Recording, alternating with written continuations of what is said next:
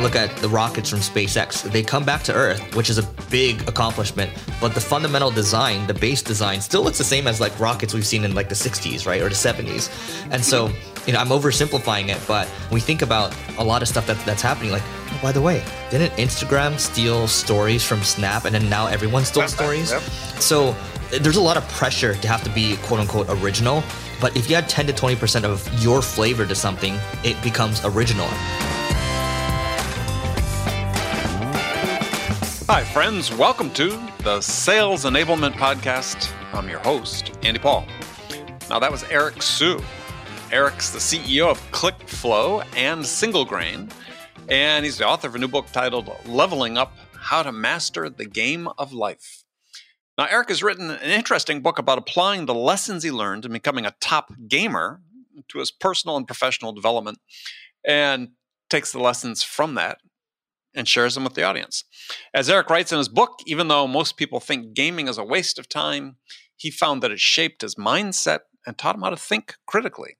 So in our conversation today, we dive into why Eric believes it's important to think of yourself as a perpetual newbie in whatever you're doing, in order so you don't have these preconceived biases or any sense of entitlement that prevents you from taking the risks you need to reach your goals and reach your potential.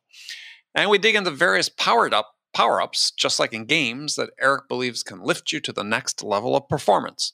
So all this and much, much more. But before we get to Eric, I want to remind you to subscribe to this podcast wherever you listen to it. And if you subscribe, we'd certainly appreciate it if you could also give us your feedback about how we're doing in the form of a review. So thank you. All right, let's jump into it. Eric, welcome back to the show. Thanks for having me, Andy. Yeah, it's been a while since we spoke. You were on like our earlier iteration of our program before we rebranded or acquired and rebranded, let's say. So, a lot has changed, huh? Yeah. Well, I didn't anticipate we were going to have the opportunity to sell the podcast last year and did a big rebranding and yeah, it's been great. Yeah, just continue to build the audience for this content. And as we were talking before we started recording, we share a publisher for our book, so urge people to read Eric's book that we'll get into here on the show. So it's interesting reading the book Leveling Up that sort of interesting premises is you sort of found purpose as a gamer, and that's informed a lot of how you've built your businesses and developed in life. Yeah, I mean, it's I spent a good chunk of my life playing games, and I just see life as a game. It's way easier to see it as a puzzle. It's more fun that way, and just looking at it from a game that never ends perspective, and just treating it as a journey, just trying to level up 1% every single day. Just, you know, there's a lot more fulfillment in that versus trying to stress out over, you know, every little thing. Yeah, I mean, interesting. In your book, you wrote that you found your purpose at age 13, which it seems awfully young for people these days. So explain how that happened. I wouldn't say I found my purpose at age. Maybe it felt like I did, but you know, it was. I think it was an aha moment for me when I realized that at age 13 that, you know, all I had to do was just you know, find something in quote unquote real life that felt like a game, and then I would just be obsessed over it. Little did I know, it would just, you know, the ultimate game is business, and I feel like every single day I'm playing a game, whether it's recording a podcast with you right now, hanging out on Clubhouse with other people, acquiring a business, or, you know, recruiting amazing people. There's so many different games I can play within business, which is, at the end of the day, business is just working with other people, right? It is actually, you know, to me, it's life. So, but do you view it as a competition? Oh, I think absolutely. You know, I'm very, you know, my strengths finder in my top 5, my number 3 top trait is competition or competitive. I do see it as a competition, but that's just to keep my competitive juices going. It's fun to think that way, but I do not think it's a zero-sum game. I think, you know, right, the pie in life just will continue to expand. I don't think it has to be, you know, someone needs to be eliminated. Just like, you know, in the gaming world, somebody does have to lose. In football, someone does have to lose. Same thing with basketball. I don't think life or business has to be that way. So what were your first 2 strengths above competition on your strengths finder? That's a good question. I think one is achiever, and I think the second one is focus. Interesting. Okay. And you talk about that in the book. So yeah, I like sort of the metaphor you use of the power-ups as a way to level up in life, as because it's a life lesson, not just a business lesson. And you talk about education, food, love, competition. And I love the idea, too, that you use competition as a power-up. So dig into those. Why were those the four for you? The four, I'm not sure if I listed competition as a power-up, to be honest. You did, actually. That's the note I took as I was reading the book. Yeah, so I'm 99.99% sure it's not a chapter in there. But you know, I do think competition is great because the way I look at it, you know, it's fuel at the end of the day. So whether it's someone, let's say someone says something bad about you, your company, your software. Someone says something bad about you, you know, maybe because they just don't like you. And you know, I used to get really flustered and upset when I was younger. And, you know, I kind of developed a big chip on my shoulder. But then I realized a little later that, you know, when I reframed these scenarios as, you know, when people talk crap or people say something bad, I'm just like, oh, this is great. This is fuel. And so when I reframe it as, oh, this is something positive long term, then, you know, I actually want more of it. So I enjoy when people give me constructive feedback or even when people are talking crap, right? So that in itself is kind of a mental, you know, jiu-jitsu that you're doing. Yeah, I mean, I identify with that. I was told in my first sales training class out of college, my first job, I'd been on the job for like 2 weeks. We get sent away to a training class, big computer company, and yeah, the course instructor sent the evaluation back to my boss that they should probably get rid of me because I was never going to make it in sales because I was too analytical and thus was doomed to failure. And yeah, I don't want to say that I think about it every day, but it does come to mind quite frequently because certainly I've encountered those situations, as we all do, from time to time. Yeah, I love when you're talking about reading. There was one part that really stood out to me because I think this is something that is yeah, there's statistics that younger generations aren't, you know, the younger generation's workforce aren't reading as much as before. And you'd quote the Warren Buffett, read 500 pages, you know, stack of books, read 500 pages like this. I think it was every week. How often do you read and how much do you read? And what's the importance been for you in terms of leveling up your performance? So, I mean, fundamentally, if you're to strip me down, take the businesses, take all that stuff away, I'm just fundamentally a learner and a learner teacher. I love teaching because it articulates my thoughts, and so I read a lot. I mean, right now I'm in Miami, but once I get back to LA, you know, I have a reading habit. Usually, I start at 8 p.m. or so, and I try to go for up to an hour. So it's reading a physical book. I actually don't really count articles I'm reading online. They do count, right? But I'm like, I need to touch something physical, right? Because it forces me to focus. So I do read. So just to stop there, do you actually need to read the physical book, or can you read a digital book? I used to have a Kindle. I realized I can't do digital because it just, I don't know. I just couldn't really get into it. I love the fact that, you know, I have a physical book and I'm just like, you know, stuck with it, right? I think I've maybe read one book on my Kindle. So I just go old fashioned with it. I don't know why, but you know, maybe because I try to. Yeah, maybe because, you know, you look at if you watched Inside Bill Gates' Mind on I forgot what it's called, but Inside Bill's Mind on Netflix, he's always carrying like a satchel of books, right? And so anyway, my point is, I mean, I do read pretty often, and to me, it's being able to, let's say I'm reading a biography. I'm getting to learn from someone else's experiences for $10, $20, maybe $30 or so. And that to me is such a good deal. And so I'm constantly feeding myself. I think your information diet matters quite a bit, and it is how you're programmed. It does affect your worldview. So I do try to read from people that have, you know, achieved the success that I want to get to, right? So whether I'm reading, you know, Warren Buffett biographies or, you know, Elon, all the names that you heard of, or just, you know, listening to people that are great philosophers or you know, kind of reading about what they're talking about. Like let's say Marcus Aurelius as an example, right? Right. Yeah. You talk about Stoicism in your book. Yep. Yeah. I mean, so it's, you know, if you don't watch your health, if you don't work out, then you're going to be in trouble. If you're not working out your brain constantly, I think you're going to be in trouble as well. I mean, but that's just my perspective. So if you had to look at your information diet and sort of divvy it up between books, podcasts, articles, I mean, how would that look? Yeah. So podcasts, if I were to divvy it out into like an average day, podcasts might be, let's call it 30 to 45 minutes. Books, you know, on average, maybe 30 to 45 minutes as well. And then when it comes to reading digital stuff, maybe let's say I average about 30 minutes or so. So I'm not at, you know, Warren Buffett's level where he's reading 5 hours plus per day, right? I still have, you know, stuff to operate. And, you know, at a certain point, maybe I can just focus on that and you know, doing deals, which might be the highest leverage thing that I can do. But, you know, Warren Buffett, he's had to go through his levels. I'm going through my levels right now. And, yeah, I think it's that's what the mix looks like right now. Well, let me ask a question, because this is, I think, a hard thing oftentimes for younger people is what are you giving up in order to read? Yeah, so right now, so I'm happy to say I'm 34 right now, right? And I'm not so much interested in partying.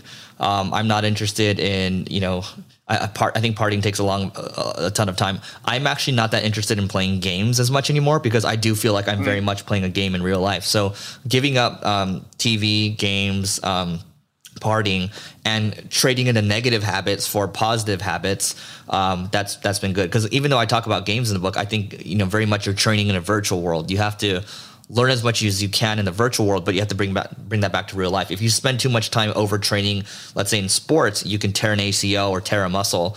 You can do the same thing in the world of gaming too. Like I have overtrained quite a bit back when I used to play. So sort of following that thought though about, and I think this is another thing that we see oftentimes people talk about online and so on, but it's how do you choose, or how would you give guidance to someone who's, you know, getting into this habit of reading, consuming information, building their information diet? How do you help them choose who to follow, who to read?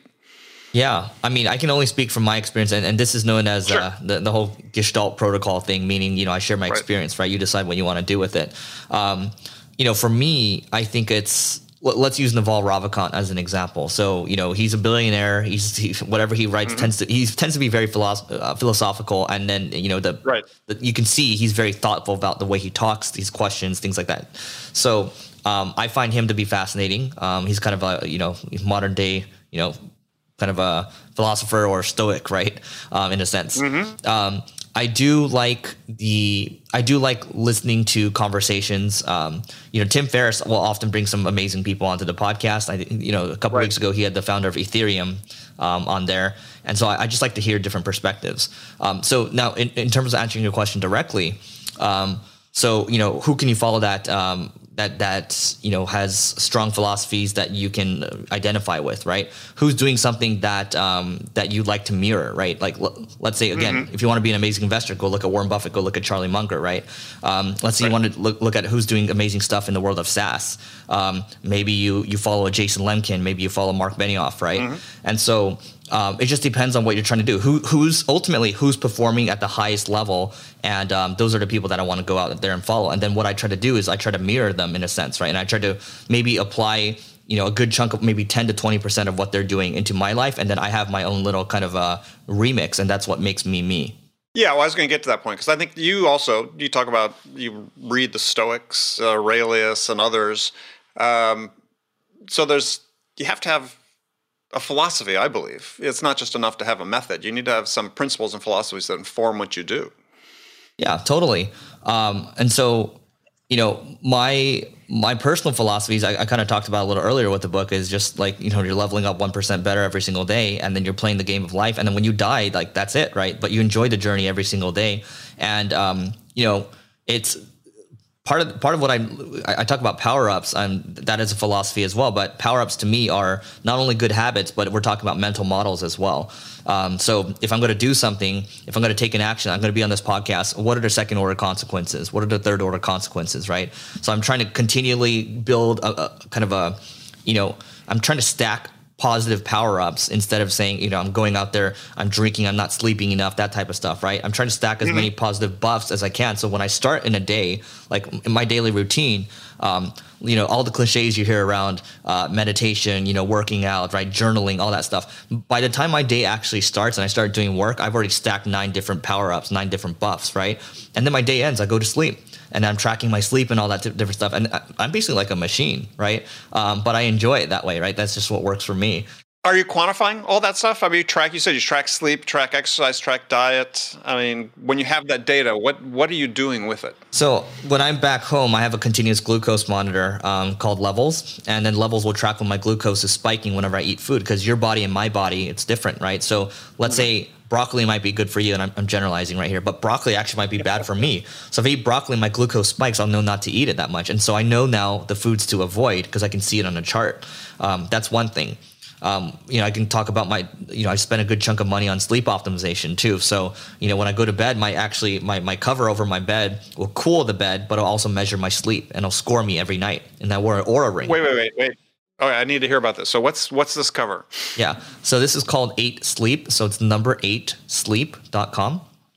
And, you can stack, I have a nice mattress, right? Obviously you have to spend good money on a mattress. So I stack it over that. And, there's a bunch of other stuff that I buy. I'm happy to talk about that. But then I stack that with my Aura ring, which tells me, how much REM sleep I'm getting, how much deep sleep I'm getting. And then that actually guides me. If you're asking about an action, I actually sleep with tape on my mouth now. And adding the tape to my mouth actually gives me about 30 minutes more of REM sleep per night, because I don't need to wake up to drink water. I don't need to wake up to use the restroom, because I'm not getting as dehydrated anymore, because when you're using your mouth to breathe, it's not the most efficient thing to do. Okay, so you're taping your mouth closed?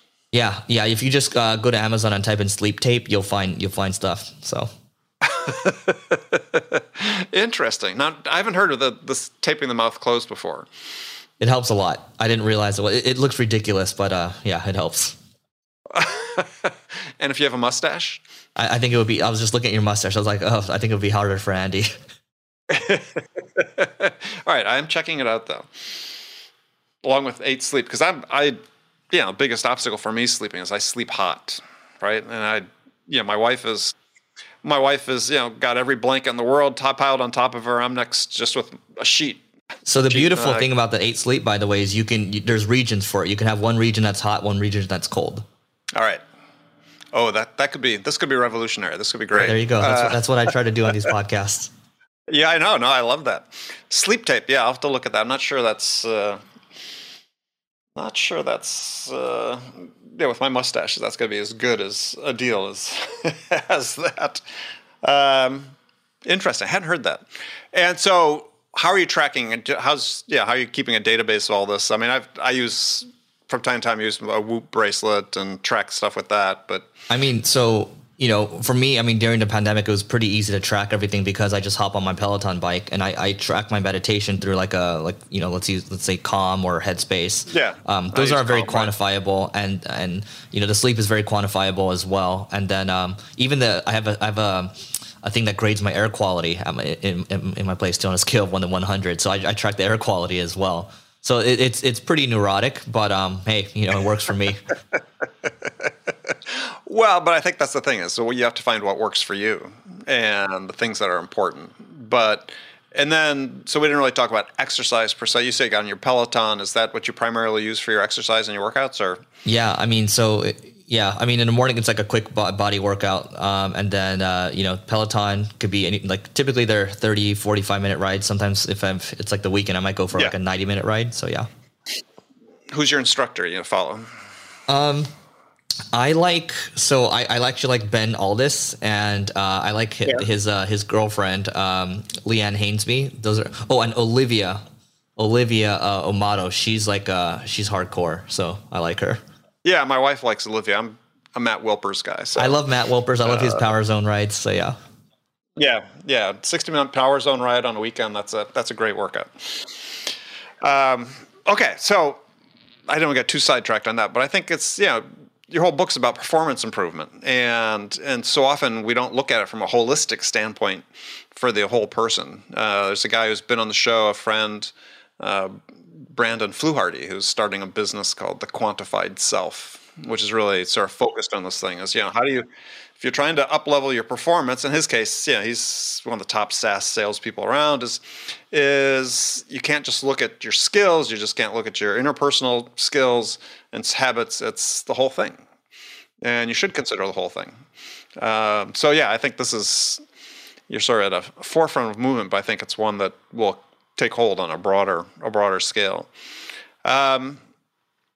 So one of the things you talk about in the book is one of your level ups is alchemy, which, and you have a quote in there, you say, I've always said that everyone is in sales.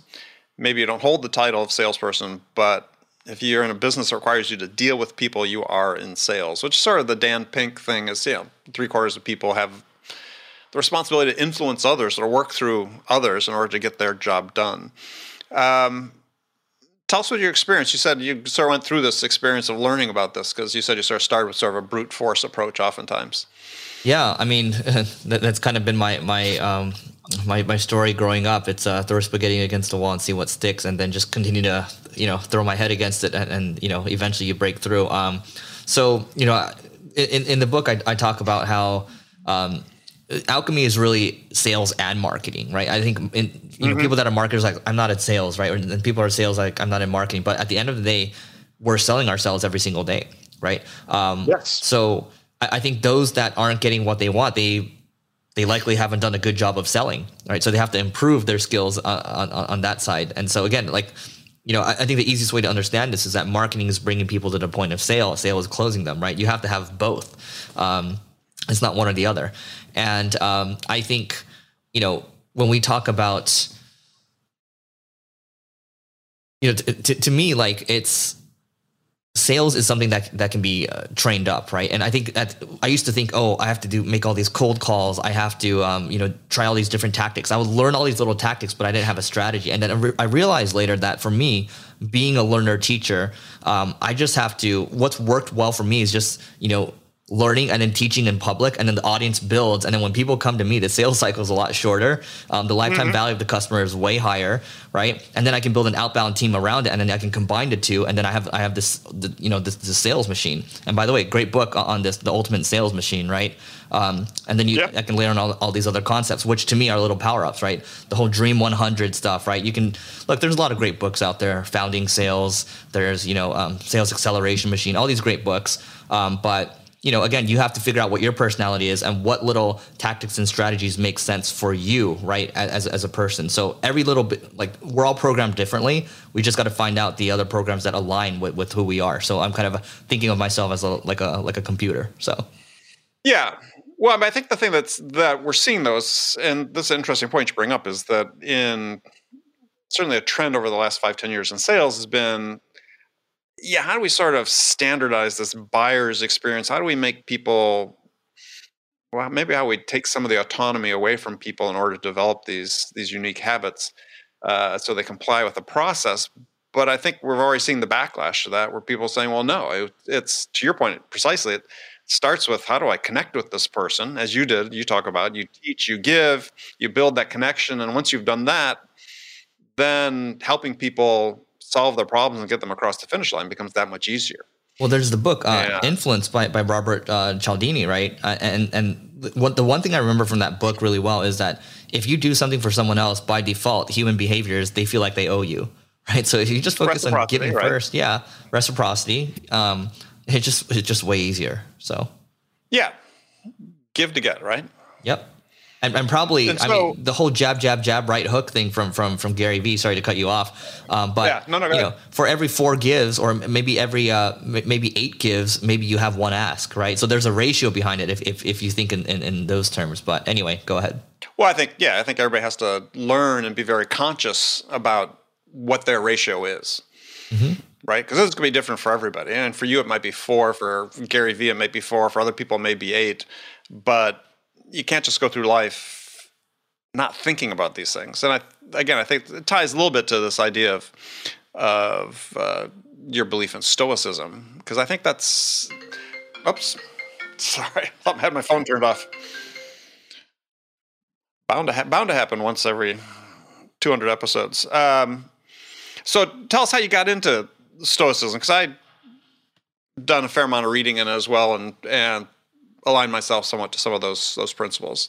Yeah. I think the one thing that sticks out to me is, look, you know, the one thing you can control is your emotions. Like a lot of virtually like 99% of the things out there you cannot control, but you can control the actions that you're taking, how you're reacting to certain things, right? If you react poorly, I remember when I used to play a lot of poker, maybe when I was 18, 19 years old, in the very beginning, I couldn't control my emotions. I would, lose, get frustrated, or go on tilt, and I'd lose everything, and I'd be upset, and I'd go through this downward spiral. And that very much is real life. If you cannot control your emotions, your operating system, you're gonna overheat and get in trouble.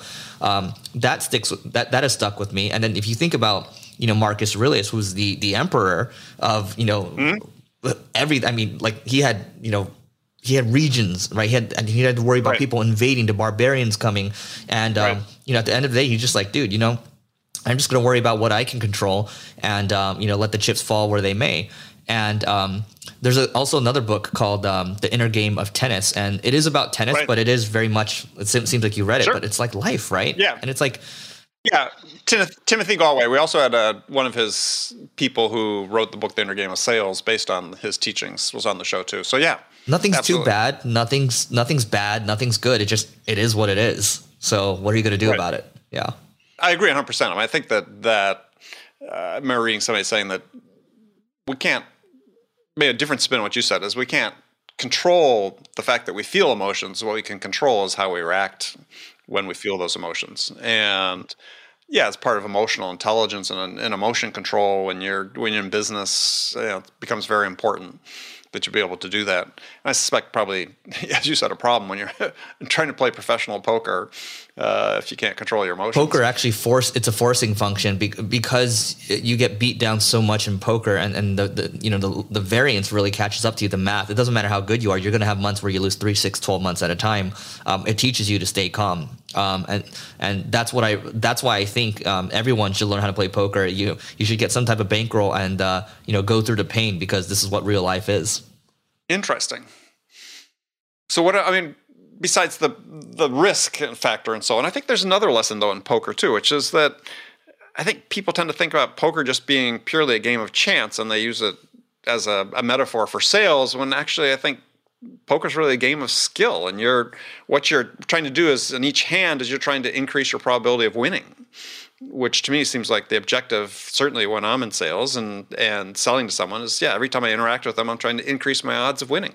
Poker it's risk management, and it's I think it's important it forces you to think like an investor. So how you think in bets, when you should bet big, and then knowing kind of where you stand at the moment, knowing how to play the people around you, and also knowing when to not overextend yourself in terms of bankroll management. And so you see some of the best venture capitalists in the world, Jason Calacanis, David Sachs, Chamath Palihapitiya. They play together, and I've seen they'll play on TV together too, right? But it's great in terms of training your mind to not overreact and to think in bets and to just also think long term as well. And so you got into poker as a result of your interest in gaming, right? It was.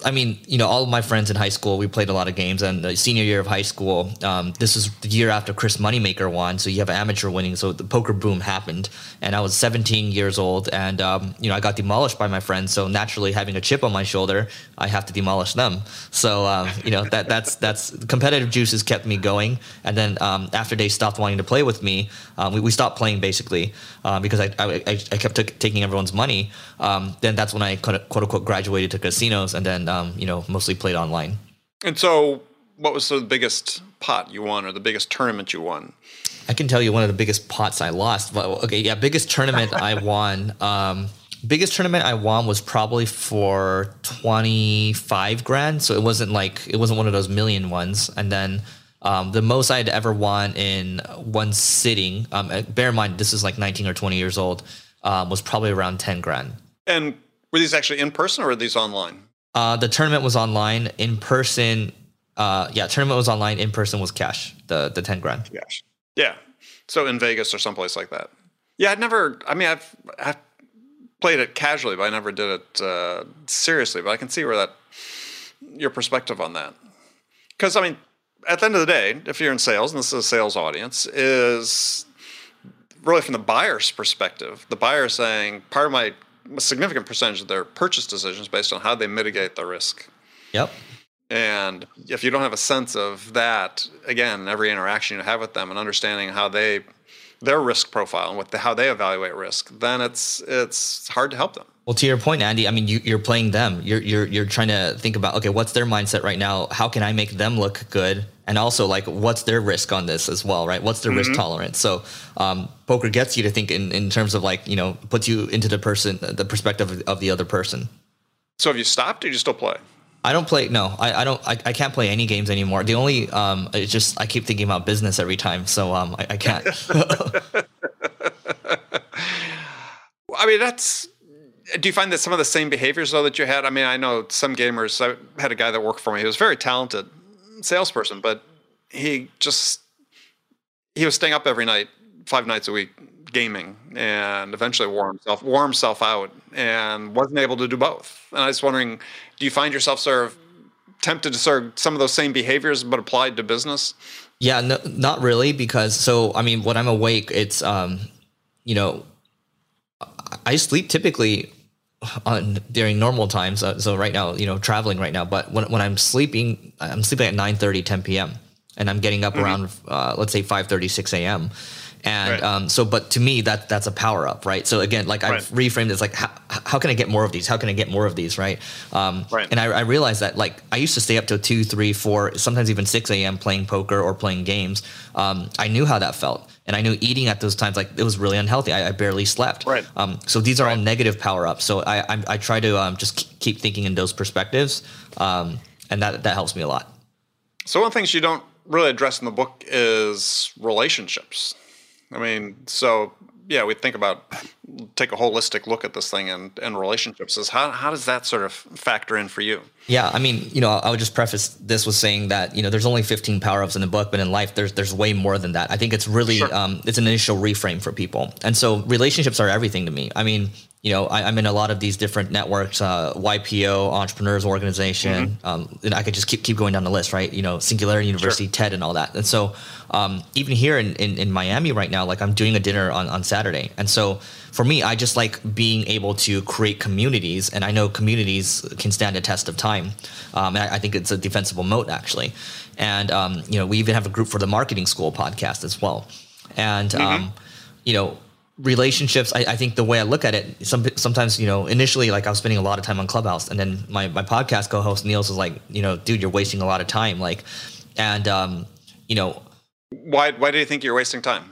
Well, he was like, dude, you should, like, what about all the other stuff with, like, you know, business and all that? Like, he and it's a very valid point. Like, you know, I was sacrificing a lot. My screen time was like 2 to 3 hours before. And then after Clubhouse, like, at my high point, it went up to 10 hours a day, which was like, it was getting unhealthy. Like, it actually started reminding me of my gaming days.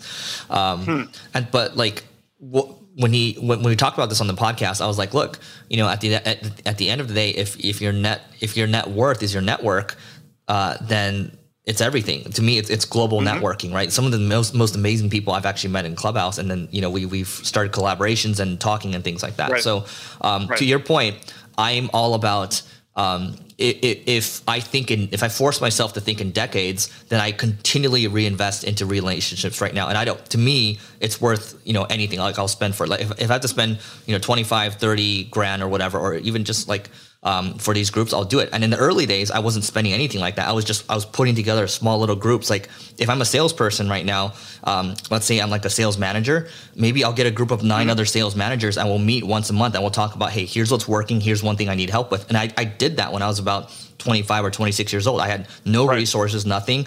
And it's just, again, it forces you into long-term thinking, and those relationships will all come back to you. Relationships are introductions are free to make. Right? So I do it all the time. So when you talk about this dinner you're doing in Miami, this is part of your building your network. Yeah. I mean, I've been here I'm leaving this Sunday, so I'll be here for a month. But I did one dinner 2 weeks ago, and I had, you know, coffee with a bunch of other people. And then I'm doing another one this Saturday. And yeah, you know, I pick up the bill and everything. I just, hey guys, let's just get together, and I connect everyone afterwards. And it's not hard to do, but it's the payoff is so big. So right.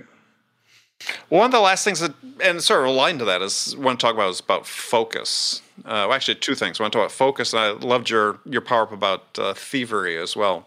So focus, I think this is something that, and I love the way you phrase it. You talk about more matter about what you say no to. And I imagine this is a challenge for you based on everything you have going on. So what's your advice to give to people about how to prioritize what you say no to? Yeah, there's an answer, you know, for when you have more resources, that's just to hire amazing people to run the different projects that you have going on, you know, GMs or CEOs, there's that. But for me, I think one thing that can be practical for everyone is I create a word of the year. My word of the year for 2021 is to harvest. So harvest means not taking on, it's like harvesting the crops I currently have right now. I'm not trying to take on other stuff right now. And to me, there's a lot of stuff going on, but the easiest way to look at what I do is it's a marketing holding company. So we have the software, we have the ad agency, the events business, and all this other stuff.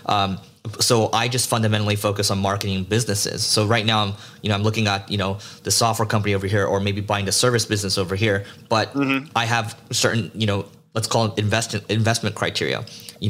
Can I blow this up with my audiences? Is this a fit with marketing? Is this a 1 + 1 = 5 situation, right?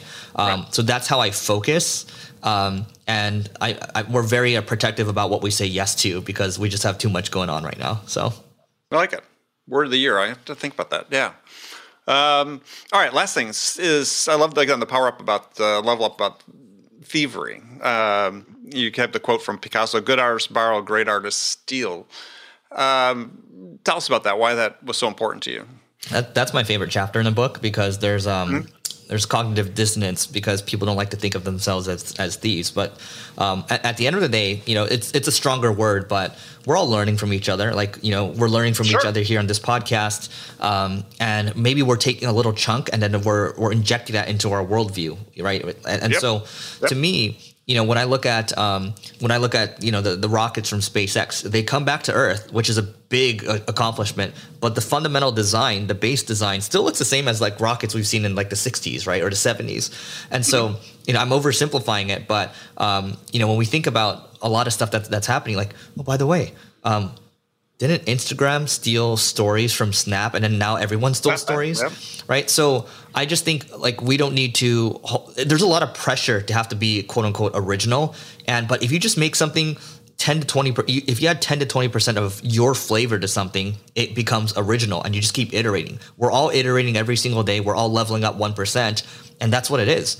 Every single thing you see, if your sales pitch sucks, okay, let's level up the sales pitch. Let's iterate on it. If the product sucks, let's do customer development. Let's talk to people, right? So we're constantly improving. Why does Warren Buffett read 5 hours a day? He's iterating. He's constantly adjusting his worldview based on new data that's coming. So that's why I see us as computers. We're just ingesting stuff, and we're adjusting, and then we're just make sure we got to perform at a high level and play the game. And then when we die, we die. That's it.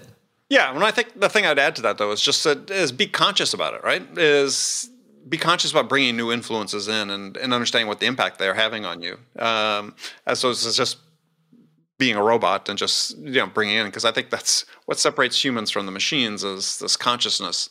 And I think that's if you are conscious about what it influences, because to your point, we're all influences. Everything I write, I'm sure, is influenced by a number of sources that I've read in the past, or things that I've done that have been informed by things I read, and so on. And that's okay. That's how you move forward. And this is why it's so important, getting back to sort of the beginning of the conversation, is you have to have an information diet that supports that, that enables you to move forward. 100%. Yeah.